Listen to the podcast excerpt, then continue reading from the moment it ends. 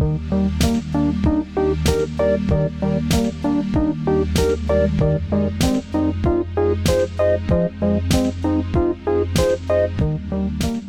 everybody, and welcome to Maintenance Phase, the podcast where we don't give a fuck what the BMI says about eating disorders. We oh. care what people with eating disorders have to say about eating disorders. Every tagline has to be negative about the BMI from now on.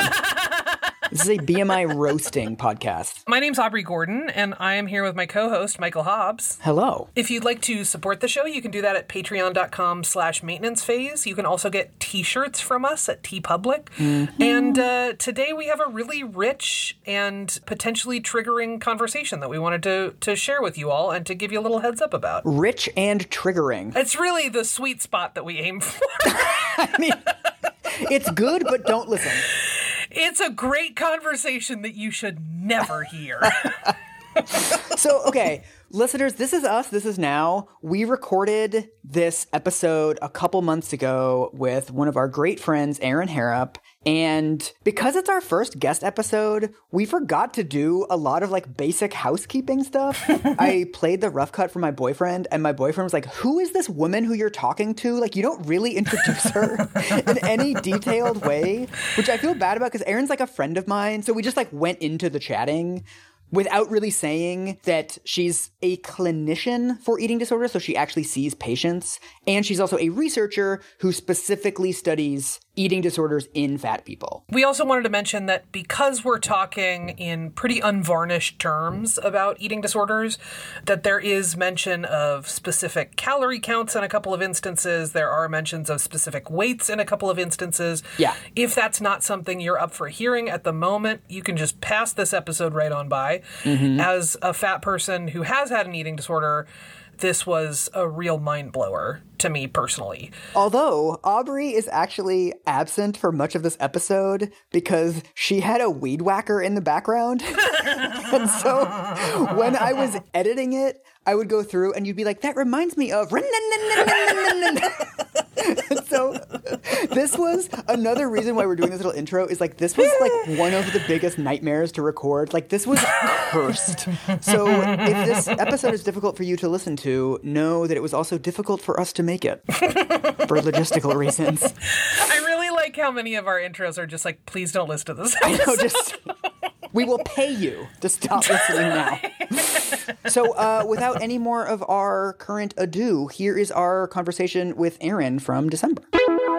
Michael Hobbs and Aubrey Gordon's special guest today is Erin Harrop. Yay! Hi, Erin. Hi. I want to give a good intro for you, but I don't even know what you do now because you wrote your dissertation, so you're done. So, like, what are you? I'm working for the University of Denver. I'm one of their incoming assistant professors right now. Very exciting. So I met Erin two years ago, three years ago, when I was writing my article about the obesity epidemic. And we sort of stayed in touch after the article. And Erin, I've been thinking about you a lot in the last five months because you were the last person I hung out with before quarantine. Me too. Ah! Do you remember that lunch? We got lunch at a Korean restaurant in early March. We did an elbow bump. Yes, exactly. it was that weird time where it's like, are we allowed to see people? Like, neither one of us knew. And we were like scrupulously not sharing food. I was like, those dumplings look good. And you were like, don't touch them.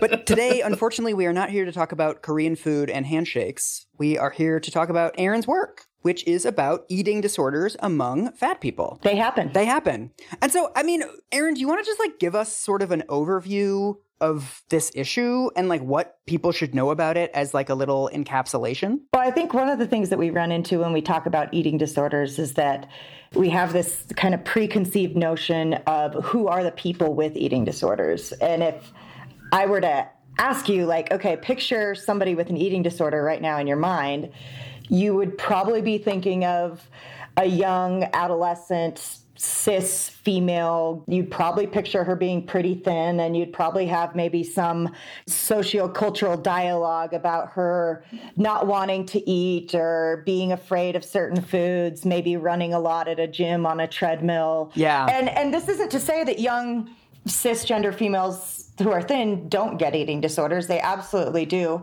But I guess it is to say that the picture is a lot bigger mm-hmm. than what we paint. Mm. You know, we see people who are very young starting to restrict, but we also have it in middle aged folks and aging folks as well, in, in addition to different races, socioeconomic classes, and then body size.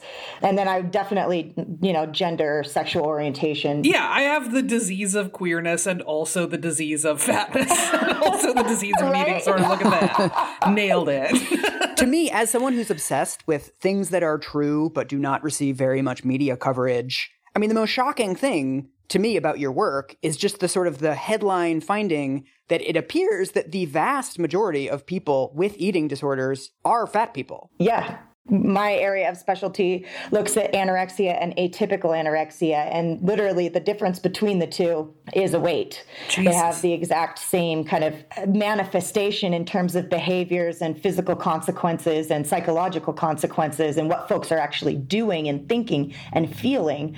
But whether or not somebody gets one diagnosis or the other is defined based on bmi are there other implications of the difference between typical and atypical? Like does it affect your ability to get get insurance reimbursement and stuff? So, atypical is considered a different category of eating disorder from anorexia. It's basically the the other category of like something's going on with you, but you're not quite textbook in any particular way. Oh.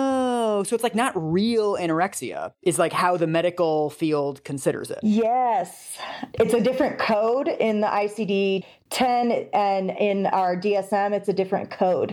Um, and that significantly impacts people's abilities to get care. Super interesting as you're talking about all of this, that it, it really feels like quite a bit of the ceiling for how we understand eating disorders and who we can recognize them in is really sort of set by, you know, our own existing biases about fatness and fat people, but also about like a wide range of communities, right? Like part of the reason that we don't like see and think about eating disorders in people of color, I would imagine, is that there's like zero representation of what that looks like, or eating disorders in people who are living below the poverty line, or what have you, right? Absolutely. Mm. For other eating disorders like um, bulimia and binge eating disorder, they're supposed to be behaviorally defined where we're looking at frequency and occurrence of binging and purging and compensatory behaviors.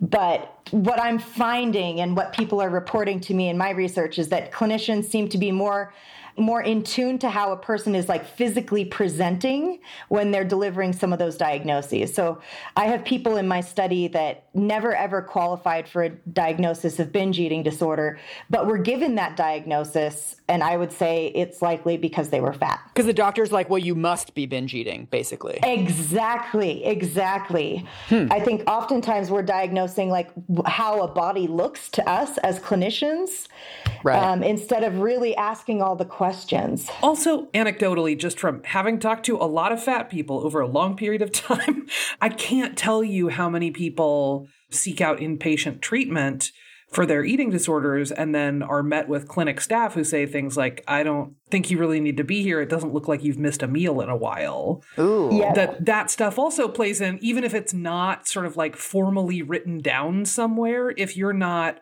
actively screening for that kind of mm-hmm. behavior mm-hmm. and have like pretty strict policies in place and that kind of thing that that is also a way that fat folks sort of get pushed out of even seeing ourselves as having eating disorders right absolutely i, I would say that that's one of the most distressing and common findings that i found in my dissertation research is the number of people presenting for care and being told that this is not actually a problem and this you're delusional even when it was accompanied by physical markers, you know, like vomiting blood, Jesus, fainting repeatedly, like the missed menstrual cycles, a pulse that was, you know, in the low 30s, which is not good.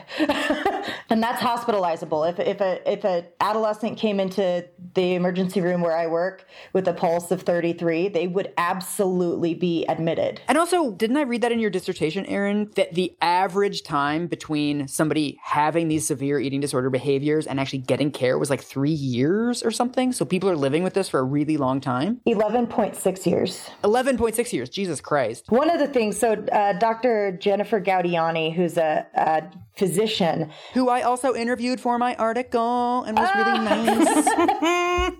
she wrote a book on um, kind of different ways that bodies manifest starvation.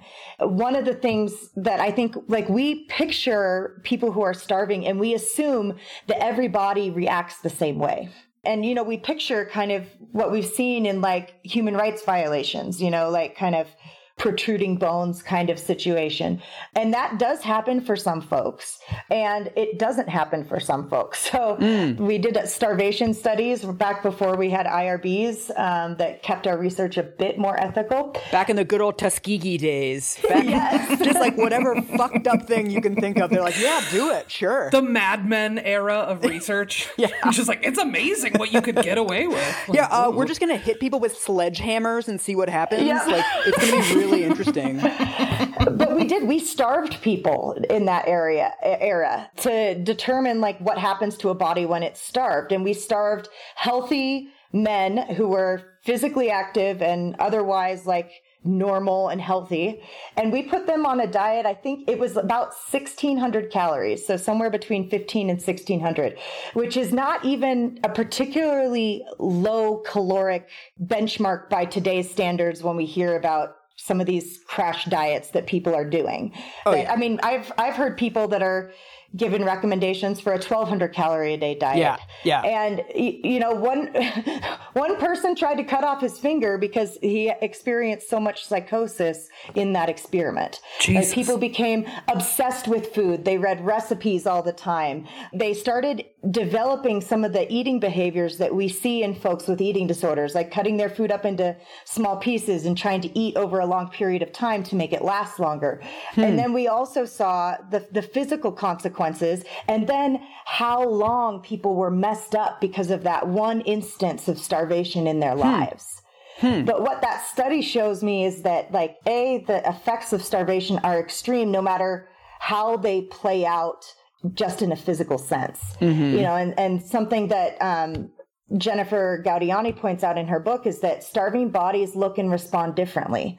And so you can see some people that get sick very quickly and they get emaciated very quickly. And some of that also has to do with how large their bodies are before they start restricting. You know, if you have somebody who's already relatively thin and they start restricting and they lose a certain percentage of their body weight, um, it can become clear pretty quickly that they are reaching an a quote unhealthy place in their weight loss. Mm. If you take someone in a fat body, I mean, they could lose half their body weight before people even think that it's at all a concern. And for the right. most of that time, people are going to be congratulating them. Yeah. So that sort of that image of eating disorders that we have, what you're saying is that it's the minority of people who are in a starvation state who are going to look like that. I would say that based on what I'm seeing, that would be true. But I okay. don't know if we have quite enough research. Like most of the research that we have on people who are starving we're we already set a BMI component for them to be in the study. Right. So we'll right. say that in order for people to qualify for this study on an anorexia, they need to have a BMI below 18.5 or 17.5, depending on um, mm-hmm. what we're specifically looking for and what time period in history. Mm-hmm. But what I would say from what we know about behaviors in terms of how how fat people with eating disorders also eat is that there is a large percentage of folks that are restricting who, who are in larger bodies. I right. think that's what we do know because we've never really captured just everybody who's restricting or engaging right. in self starvation right. practices. I mean, I've interviewed people who are like 250 pounds and severely restricting their diet and aren't getting their period. Yes, yes. Which is just like a huge red flag for like your body is in crisis. Yes.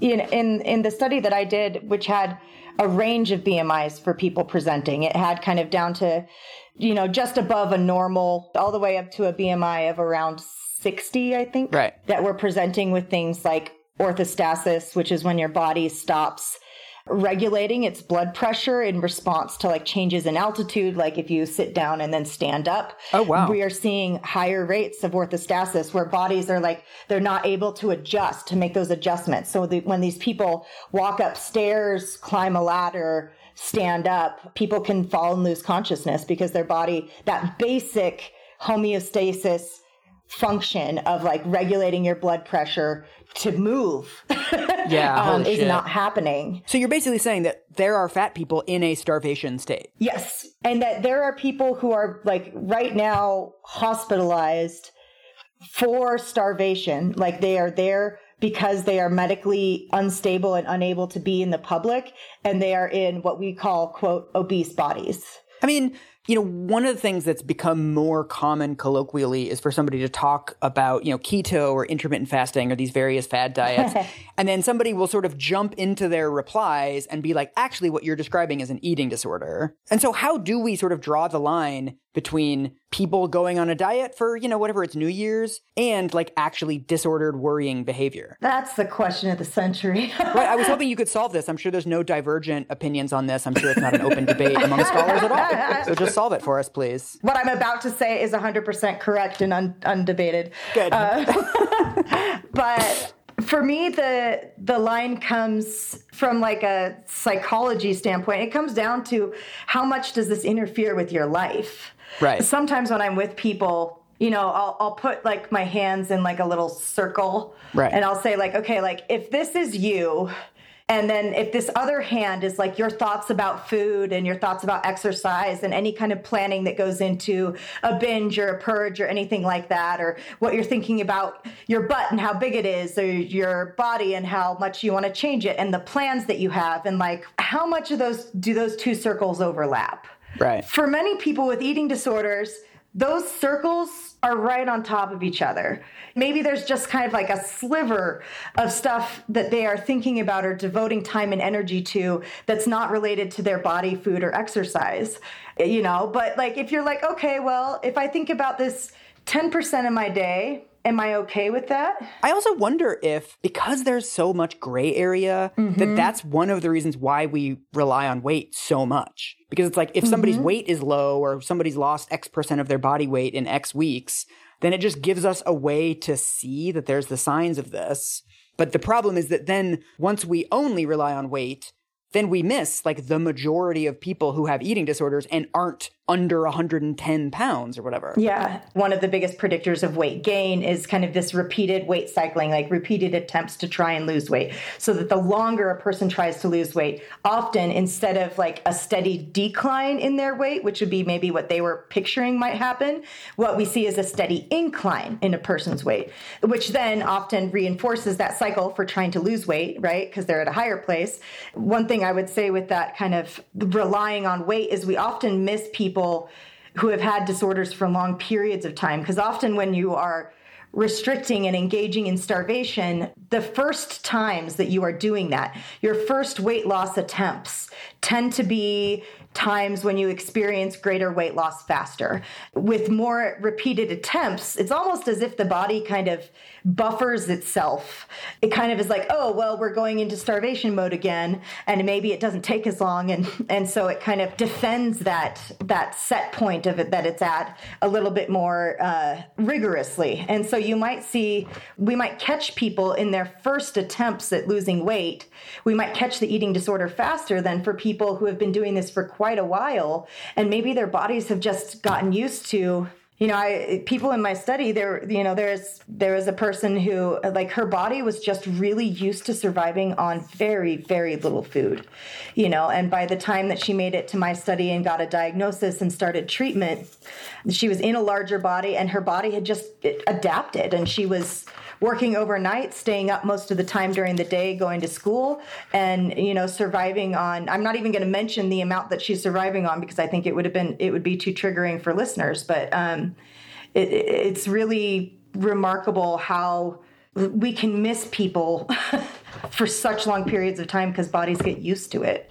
And yeah. some bodies don't. Some bodies just give out. Right. Part of what sort of makes all of this so much trickier is these sort of myths that we have around diet and weight loss, right? Mm-hmm. This belief that weight loss is a simple sort of endeavor of calories in versus calories out. So if you really were having uh, fewer calories in and more calories out, you would look different. We really have been sort of conditioned to recognize this one thing. And when that's combined with all of the stuff that we think we know about dieting and weight loss, which is like overwhelmingly just totally wrong, that that creates this, you know, sort of huge gap for people who sort of fall outside of that image to sort of fall into that gap, right? And sort of misdiagnosis, mistreatment, miss all of this stuff that they pretty deeply need. Absolutely. I think one of the things that makes you a good researcher on this and a good clinician is that a lot of this is like what you've been through yourself. Mm-hmm. Do you mind if we kind of walk through your own story and how you got interested in this? Sure. Yeah. So I definitely grew up in one of those white households in the 90s. SnackWells. oh my God. Rice cakes. Yeah. Um, and lots of concern over like fat and you know i mean even down to things like in a really gendered way where like you know the 2% milk was my dad's milk and the non-fat milk was my mom's milk i could kind of take those messages that i got that i received about like fatness being bad or fat being bad in general and the way that i interpreted those messages was that fat was always bad I kind of took those messages with a child's mind and just took everything to this extreme point. And so, you know, I mean, I can remember doing like exercises as a five year old, this is something that I have to do and just yeah. feeling very driven in that. I can imagine the exact sweatpants you were wearing. Oh my God. They were pink and they had cuffs at the bottom. Yeah. Uh, I would have had those pants if I was allowed to have them. Yes. And, and I think too, like the body dysmorphia started at that age too. Like I, I can remember getting like, yeah, I don't know. Do you guys have like student of the week things when you were in elementary school? Yeah. I remember getting this like student of the week picture back and I was in third grade. So I was like eight years old and like I was wearing like this one piece turquoise and magenta it was really 80s 90s wear mm. like a two-tone top and i was growing out my bangs so they were like smack dab in the middle of my like head like a fountain i remember like getting this photo and like i refused to take it home to my mom and i I like hid it because I was so embarrassed at how my body looked. Looking at this photo now, like, because I, I have it and like I, I'm just a normal eight year old kid. Yeah. From the kind of that age, I started really paying a lot more attention to what I was eating, cutting more and more things out of my diet. You know, skipping breakfast, skipping lunch, you know, the, the types of things of how an eating disorder develops. Side by side, being an athlete and on cross country and volleyball and basketball and like doing all the sports and then kind of like not really surviving and fueling my body much for it, but also feeling like, okay, I don't need that. Like I can live without it. And if I can live without it, then it's not a need, it's a want. Right. By the time I reached, you know, 15 years old, my friends had like a little intervention with my parents and we're like, dude, you know, Erin's not okay. Mm-hmm. From that moment, you know, my parents took me to my doctor. My doctor diagnosed me with anorexia. Also, my family was low income. We had no insurance. There wasn't really a way to treat it. You know, they my parents took me to a few nutritionists. I saw a counselor for a while but I just kept getting worse. And I did end up in one of those bodies like you see in the daytime television, looking pretty scary and medically unstable. You know, it, it was uncertain if I was going to like survive my adolescence or not, you know, and because I never got treatment, I would get like a little bit better, but all those behaviors were still going on. Like my mom would give me Ensure and I'm like watering it down.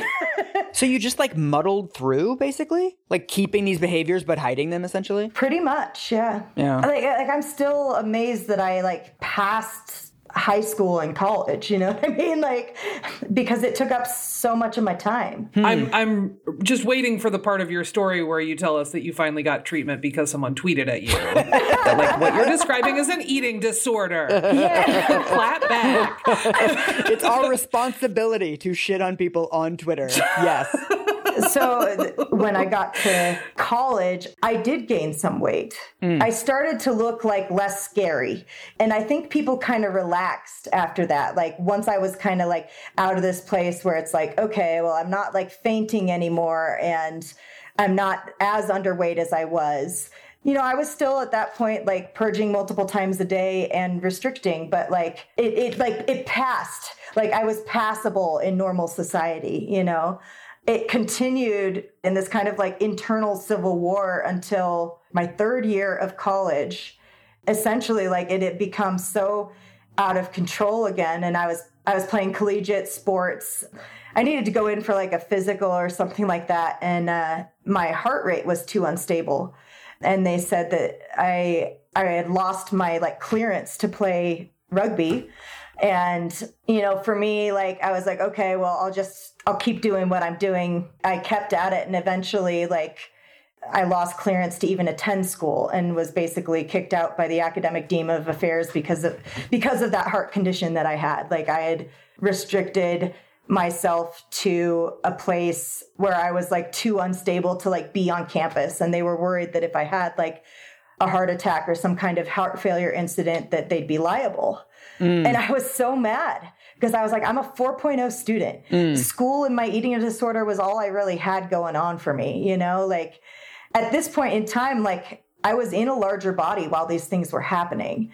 I mean, it was larger than it had been before. So it wasn't like a fat body at this point in time, but it was still like, I was still thinking in my head, like, well, I was so much worse when I was 15. Right. Why is it now that, that I'm having heart failure? I was having heart failure because from the age of 15 to 21, you know, I hadn't really been eating. Right. And also it gave you the larger body gave people a license to like not look too into like, oh, I haven't really seen Erin eating that much. Yeah. Like you don't assume that somebody in a larger body is like vomiting a couple times a day. It doesn't cross your mind because we've been trained exactly. so well to only see these like extreme physical symptoms as a sign of an eating disorder. Yeah. Partway through that body restoration process, Someone had asked me directly about it or something, and I was like, well, yeah, I'm in the middle of, of refeeding. And they were like, why would you be trying to gain weight? Because like your body looks perfect right now as it is. Right. You know, and it's like, well, this isn't quite perfect. This is actually right. pretty sick. right. This is also sort of like a maxim in fat activism work is sort of that what we diagnose as disordered in thin people, we prescribe in fat people and congratulate Absolutely. in fat people, yes. right? I feel very familiar with the other end of that, which is like, you can't have an eating disorder. You're too fat. Um, it's not possible. And if you do, then I'm just going to give you Vyvanse because it's clearly oh, binge eating disorder, right? And the other end of that is it also works against folks who are not necessarily fat, right? Yes. Because you sort of get this like, your body is perfect as it is. You don't need to change it. Right. You look gorgeous. Yes. Which just reinforces that same framework of thinking that there is a right kind of body to have and that your body is being monitored by the people around right. you. Yes. So did you eventually get into treatment? I did. so yeah, I was I was kicked out of school and then basically found a doctor who was willing to work with me and a dietitian who would see me for sliding fee and a therapist who saw me through this like grant for needy women or something. But yeah, I did get treatment and I mean it was life changing for me at that point. Like I'd known that I'd needed treatment since I was 15 and I'd been trying I have like literally boxes, two plastic boxes that are like knee high full of like the journals of me trying to like think my way out of it and figure it out and get help. Just over years of trying to like treat myself by reading books or you know getting the very limited treatment that was available and then finally to be in a place where it was like I had people who knew and understood and like could figure out what was going on my body and they you know really working with one of those doctors was the first time where I like really saw like how devastated my body had become. Mm. You know, like I'd lost muscle tone in my face, muscle atrophy in my back so that I couldn't like stand up correctly. I had that orthostasis where I would fall if I stood up too quickly. Mm. My body was literally like going offline, you know, all of those things that, you know, just start shutting down and um I, all these things were getting better. I was getting my period back. I was no longer orthostatic. All these things were kind of coming back online. You know, I could have a baby now if I wanted to. I didn't, but like I could have. Mm-hmm. But in my head, like my body was wrong because I was like gaining more weight than my doctor said I should hmm. gain, you know, and all of my fears are coming true, right? Like, all of the things that my eating disorder said about being fat and whatever, like this is true. And um, yeah, I ended up like having the experience of getting to go back to treatment, you know, four or five years later in a fat body, mm. you know. And again, I was experiencing the same symptoms that I had as a kid. I still had the overexercise, I had the purging behaviors, and I had the restriction, you know, and I was restricting things like, you know, like water that really like that's not adding calories to you it's literally just hydrating your body and letting your kidneys and your heart work normally right and so i was i was sick you know and i and i still inpatient in a hospital for eating disorders had a therapist tell me that i didn't need to be there and that she didn't believe i had an eating disorder mm-hmm. and i mm-hmm. was like she was like erin why why are you here and i was like because i have an eating disorder i really want to get better and she was like, but like, why are you here? And I was like, because I want to get better. And she's like, look at all of these, look at all these people that are here. Do you see how thin they are? And I was like, yeah. And she's like, they're the ones who really need help. You're fine. It was right. so poignant because it was like, okay, like the only people, the people that should be able to help me, that are supposed to be experts in this, don't even believe that my insurance is right for covering me to be here. No way. you know? And also, they're telling you exactly the same thing that your disorder is telling you, right? Like they're echoing back to you all of the disordered thinking that is like the entire purpose why you're there is to break the cycle of disordered thinking. And they're telling you the same thing, word for word. You don't deserve to be here. Yes. you know, and at that point in time, like, I had a solid head on my shoulders. I'd experienced what recovery was like in that previous time when I'd gotten better. I knew that they were telling me something wrong. And I also like didn't have the strength of myself yet and my voice to be able to kind of speak back to it. Right. I was in my head, I was hoping you like threw a drink in her face or something. I was imagining like a real housewives situation. you're, just like, you're just like scratching at each other for a couple of minutes, but that's probably not what happened in real life. You come back with the hat boxes from a Pretty Woman and go, big mistake. Huge. I did publish an article on that interaction, so that was my slap back. I think that's yeah, that's the academic equivalent of the pretty woman moment. Yeah. Is the idea like that you wish you could have conveyed to those people? You know, if you think of the sort of three square meals a day, or like the food pyramid, or whatever sort of we're supposed to be eating, is the idea that simply some people they're just gonna be larger than other people and that's just like the situation and we should all just accept it? I just think that nourished, healthy bodies come in a lot of diverse sizes. Like we know that human beings occur on a bell curve. We know that height is a bell curve. We know that weight is a bell curve. There's, I mean, lab values are bell curves, right? Like temperatures. Not everybody is a 98.6. Like, right. I wish we focused on people being like nourished as opposed to a specific size. I do think that potentially if my body story was different, you know, maybe if my eating disorder had lost lasted for a smaller portion of my life, maybe my body would be different today. I don't know that. I hear that's a that's a common thing that many people think about is like if I'd never started dieting or if I never had an eating disorder, how big would my body be today?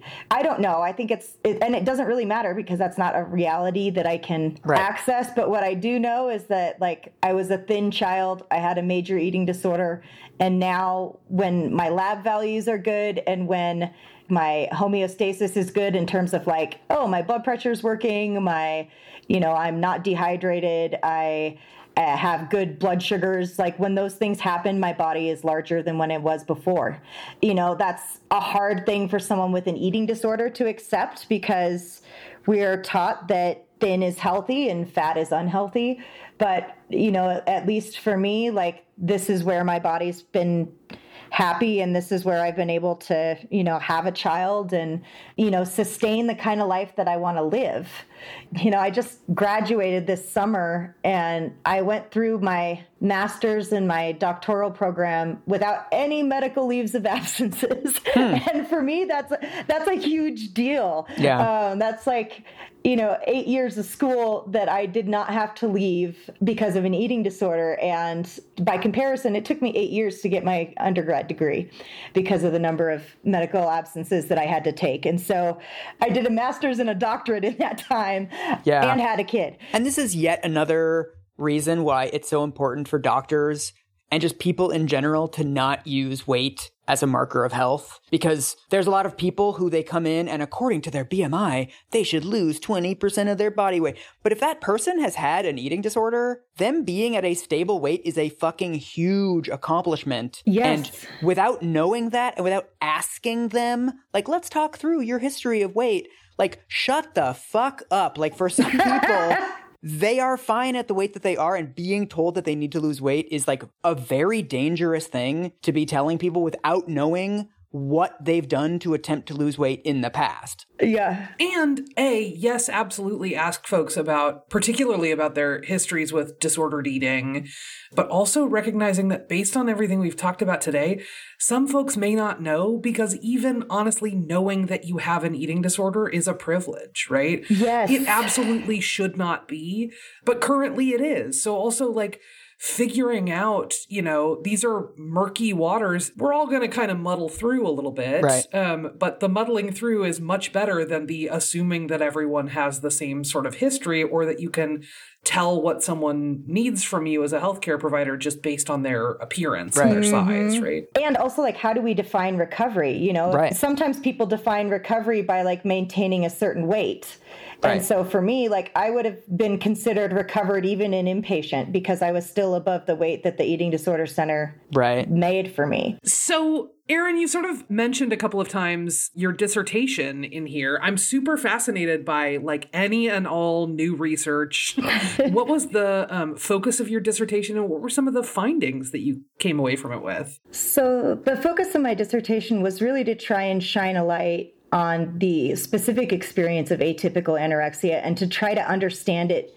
And particularly, I was interested in some of those medical experiences that I think, Aubrey, you alluded to a little bit with like what happens when people try and get care and like, does it result in people actually getting care or do they get shut down? Like, what happens and um, how long does it take them? And what kind of gets in the way. So um, I basically recruited 39 people that had atypical anorexia. A little more than a quarter of them, so a little more than 25%, had never had treatment at all. And for many of them, they were kind of diagnosed through the study. We did an eating disorder assessment as part of the study. And then I followed them for a year with their disorder. They filled out kind of those quantitative scales so that we could see how people's body image and depression, anxiety, substance use, how it went over the course of a year. And then I talked with them in three in depth interviews at the beginning of the study, six months in, and then at the very end. And those interviews addressed like how did their di- disorder develop? What was it like trying to get health care for their disorder? And how has it been trying to get better? You know, we had about 30% of the sample that was folks of color. About 20% by the end of the study had come out as genderqueer or trans. Mm-hmm. In terms of ages, people were anywhere from 18, like I got one lovely volunteer who came like on her 18th birthday and was like, I want to be in this study. Hmm. and then up to, I think 76 was our oldest participant. Oh, wow. And some of those people had, you know, journeys of 30, 40 years of struggling with this eating disorder. Right. I was going to say, especially considering the kinds of sort of medical impacts that we were talking about earlier, Yes, right? If yes. you are falling down when you try to stand up, someone who normally has a period and starts missing your period and that is happening, Mm-hmm. those are significant sort of medical outcomes. When we talk about this kind of like bias and stigma stuff in treatment, it isn't just sort of like a nice bonus. It is, in many cases, like very much, I would imagine, a matter of life and death. Yeah. Mm-hmm. Absolutely. And like some of those long term consequences that we mentioned earlier, like when you don't get your period for that long, that has a big impact on things like bone density, arthritis, osteoporosis. In the moment, it's like, oh, okay, like I'm not getting my period, yay. But down the line, when these things become more chronic, it can have some really significant impacts on your quality of life later on. And also, didn't a lot of your participants try to get treatment at various points and weren't successful? Yes. The most compelling results for me weren't part of the, you know, like, yes, people waited a long time, but people were actively engaging with their medical systems trying to get help for many of them. Mm-hmm. People presented with things that should have been caught, like those sentinel symptoms of starvation, like somebody missing their period, like somebody fainting, it, it, should at least be occurring to us. And the fact that people were reporting these symptoms and not hiding them and presenting for care and still being told, essentially, you're too fat to have an eating disorder by many people. Right. It, it just completely made that, you know, what could have been a very short time without treatment, a very long time. It's also darkly funny because the whole point of like people need to be thin is for their health. So it's weird to be like, no, you'll obviously be healthier when you're thin, when most people in the population would recognize vomiting blood, passing out when you stand up out of a chair as like straightforward health risks. And it might just be better yeah. for someone to like be fat and be able to stand up regularly mm-hmm. than the alternative. Like it, it seems like a pretty easy dilemma. Yeah. And I know that I'm like, I'm relying on some more extreme cases to make a point, but like this is happening and, and, and honestly, like these types of physical consequences were not uncommon. Right. So what do we know or what do we sort of think about prevalence of eating disorders as it stands. One thing that impacts prevalence rates is how people are defining their the disease of atypical anorexia and how they're either asking people or not asking people the screening questions. So, for instance, one of the studies that I found that had one of the lowest rates of prevalence for any country was a study that required people to be between a body mass index of 17.5 and 24. So if you were above a certain weight, it was impossible for you to have atypical anorexia, basically. Yes. The typical patient with atypical anorexia in some of our larger studies tends to have a higher weight than a BMI of 24. Mm. Like basically, if you require people to lose a greater percentage of weight, there'll be less people that meet that criteria. Right. You know, one study in 2017 used three different cutoffs, and they found that, like, with the lowest cutoff, there was, you know, somewhere between like six and 13% of people that could qualify for that diagnosis. Shit, that's high. In the population? Six to 13% of Americans? Yeah. Wow. Jesus God. This was a relatively small epi study. There were only like 2,500 people. So I don't know okay. how much I would trust that specifically. Right. But at their highest, you know, relying on like a, a higher level of weight loss, they kind of estimated somewhere between 2 and 2.8%, which seems more in line with like other findings from from other studies. Do you remember at our lunch at the Korean restaurant that I was trying to convince you mm-hmm. to write a book about this that would become a massive bestseller? Yeah. There's a lot of people that are crying out for help and aren't getting it because nobody wants to admit that this is an actual thing. And so I continue to believe that you should do that and go on Oprah and talk about it. I so would love to do that. yeah, I mean, it just feels like such a desperately needed conversation. And one of those places where you sort of peel back the very thin veneer of, like, I'm concerned about your health.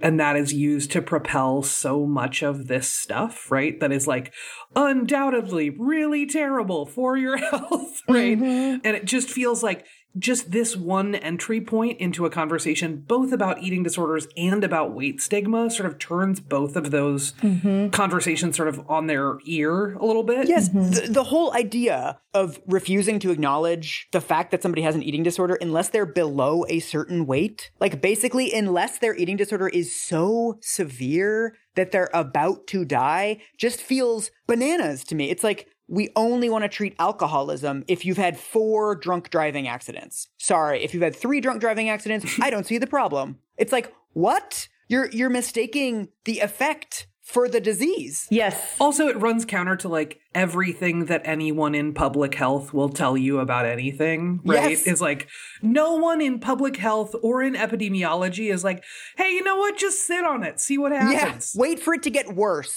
Wait, like... ideally 10 to 11 years. and then we'll just see how it plays out. I mean, what do we know about eating disorders among ethnic minorities, gender minorities? Like, what are the intersectional aspects of this? So, generally, that they tend to be elevated in populations with trauma. Yeah. I do have a colleague who has been running some data out of a treatment center and looking at specifically with indigenous folks, the gains that they make in treatment, they're struggling to maintain when they're discharged. Mm. If the treatment environment is so different from like the environment that you're discharging home to, there could be a mismatch in terms of like building skills. Right. And that is something that even in my dissertation work, we definitely found with, with folks, particularly from uh, racial and cultural minorities, where in treatment, you know, they're eating like almond butter and toast or something or quinoa and something else. And and they're not learning how to cook with the foods that their family uses. Right. White nutritionists don't know what to do with the kind of foods that these folks are used to eating with their families. And so there's this mismatch of like what it looks like to be a recovering person when we see it through such a white lens that it's like okay like i i can't see my own recovery anywhere in this picture right. of recovery that you've painted for me right that like the foods that we conceive of as being healthy are so framed up by the whiteness of the people making those determinations, right? There was a great piece in the New York Times recently about sort of the whiteness of dietetics. Yeah. A number of dietitians of color talked about sort of the training that they had gotten that was overwhelmingly just like Mexican food is bad for you. Right. That was just sort of throwing out entire nations worth of food, right? Rather than going, what are the nutritional values of these different things? Part of what makes something healthy is that people actually eat it. Yes. Also, yes. so there's like word on the street, big diagnosis that's getting like increasingly sort of like more and more media coverage, but isn't necessarily set in the DSM is orthorexia. Mm-hmm. What are some of the other diagnoses that folks should maybe be be aware of? So with with orthorexia, so it's restrictive in that people are very much limiting what and how much they eat, and there's a lot of specific concern around the cleanliness and the types of foods that they are eating. So essentially, it's a way of kind of like ethical eating or clean eating going like to a pathological place to a point where a person's no longer able to nurture themselves for me that type of disorder kind of fits within anorexia in terms of the types of food fears it's just kind of a more specific type of food fear that we're seeing pop up mm. Other kind of up and coming eating disorders. Ooh, the niche, the indie eating disorders. the eating disorders putting out EPs. Get in on the ground floor, everybody. Yeah. Purging disorder is where people are not necessarily restricting, but they're still having that purging behavior. So they might eat a normal meal. They're not binging. They're not sitting down and eating a whole large pizza and a quart of ice cream. They are eating kind of a normal meal, but then they're throwing up afterwards. And then the other two that I would say to just have on your radar one is called, and I don't even know how common this term is, but like the Adonis complex. And this is something that we see in a lot of young males, um, cis males, although I would say that this also comes up, especially for like gender queer folks, um, people who become very obsessed with how large they are, how large their muscles are, and how low body percent fat and that type of thing. So we might see people that become really compulsive with things like exercise, weightlifting, that kind of thing. Yeah. And we see this kind of especially in kind of more testosterone um, places. Just say gay men. It's okay. Yeah. You can say gay men.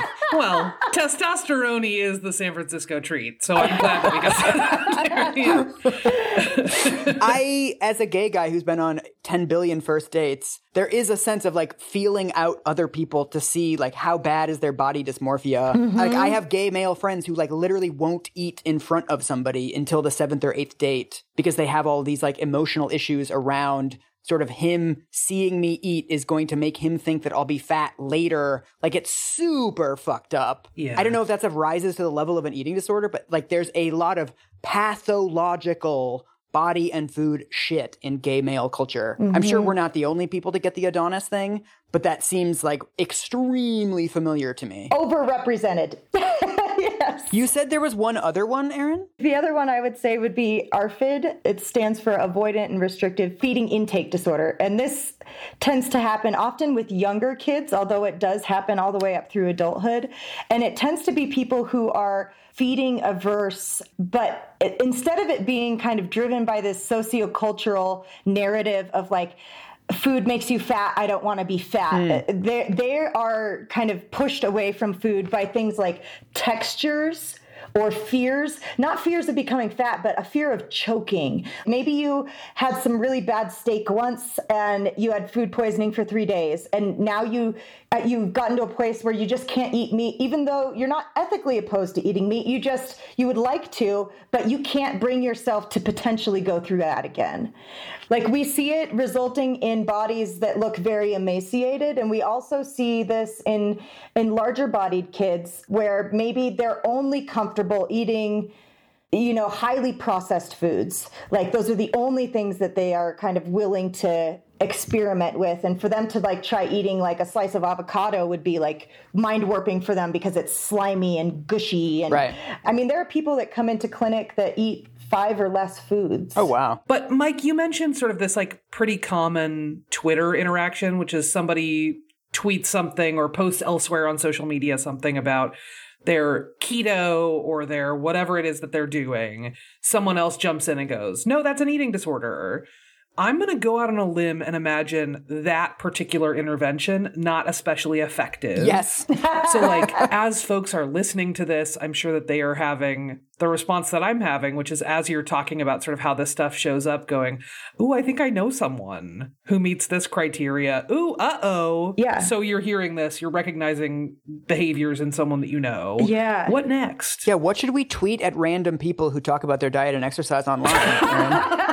who should I be harassing and how? If it's somebody that you know and, and, and know well and, and, care about and have some kind of relationship with, I think you can always ask them how they're doing, you know, and you can reflect back like, hey, I'm seeing you post a lot about X, Y, or Z. It seems to be taking up a lot of your time. How do you feel about that? Mm-hmm. You know, like something that kind of opens up the discussion. I think we can get into trouble when we start saying, like, this is terrible and this is what you should do and you need treatment now, right? Like, I, I, think that the kind of finger pointing can be really hard, and especially for somebody that might be actually legitimately knowing that they're struggling, it could be kind of embarrassing to realize that maybe something that they thought was more secret is something that's being noticed. Erin, you mentioned earlier eating disorders sort of showing up in elders. Mm. I'm curious about are there ways that that sort of disordered eating looks different? First thing from the research is that there's often like different reasons why these eating disorders happen. Some of the things that we don't necessarily take into account as much when folks are younger. So, obviously, for some people, it could be an eating disorder relapse like something that they are they experienced as a younger person and like it has been kind of reactivated for them. One thing we do know about eating disorders is they're often triggered by transitional events in a person's life. So that's why things like puberty, going to college, having a baby, or postpartum often those types of events, life events, can be associated with higher eating disorder behaviors or triggers. So if you think about old age, you know, transitioning out of independent living or into um, a higher level of care can be that same type of transitional experience that leaves a person feeling out of control or triggered in a way that an eating disorder becomes, you know, a bigger part of their lives for the first time, even for some folks. Yeah, I would imagine even just something like retirement, right? Yeah, Being yeah, pulled exactly. away from your long-standing identity as sort of uh-huh. a certain kind of person who knows how to do a certain kind of thing, right? That that is a pretty massive role shift. And we had two participants in the study that that was true for them, like, and one who had basically waited her entire adult life and just said like, okay, well, when I retire, that's when I'll try and figure out my eating disorder. Oh, wow. Um, and so that was why she got care you know, in her late, I think she was 67 when she got care for the first time. She was just like, I don't have time to do it now. Holy shit. Good God. I mean, we should not need a reminder that, like, everyone has problems, but, like, sometimes we do need a reminder that, like, these are universal issues and they're not just little white teenage girls. They're everybody. And yeah, sometimes you just need a little like, oh, 67 year olds too. Okay. Fat people, disabled people. Yeah, men. Men. Yeah, I've dated literally all of them, Aubrey. I know about them. literally every single one. oh, my condolences, bud. Thanks so much for coming on, Erin. This was great. Thanks for having me. This was, you know me, I'll take any opportunity I have to talk about this research. Well, I'm bummed that we can't go to that Korean restaurant anymore because now you live in Denver and it's going to be harder. Yeah, well, I'll be back in Seattle. Yeah, and we can we can um, we can bump elbows on Zoom next time. Yes. So, uh, where can people find your work, Erin? And um, what is your mother's maiden name and social security number so that people can steal your identity online? well, I totally need to actually get a web page because Oh, yeah. I don't have one yet. But yeah, Google Scholar, my DU faculty page will be up probably the end of this week. Okay. Are you on Twitter? Like, what is your preferred medium for shouting at people about their dietary habits? Where do you do that? I, I'm a little old school. I usually do Facebook, but I'm trying to transition over to Twitter because that's Okay. where all the academics are. You're just still shouting at people out of cars when you want to comment on them. Throwing sandwiches at them, you know. So that's where uh, that's where listeners should find Erin. Just uh, walk around Denver until she throws something at you. It'll be something soft. She'll throw something soft. Yes. like a tuna salad, like a tuna salad.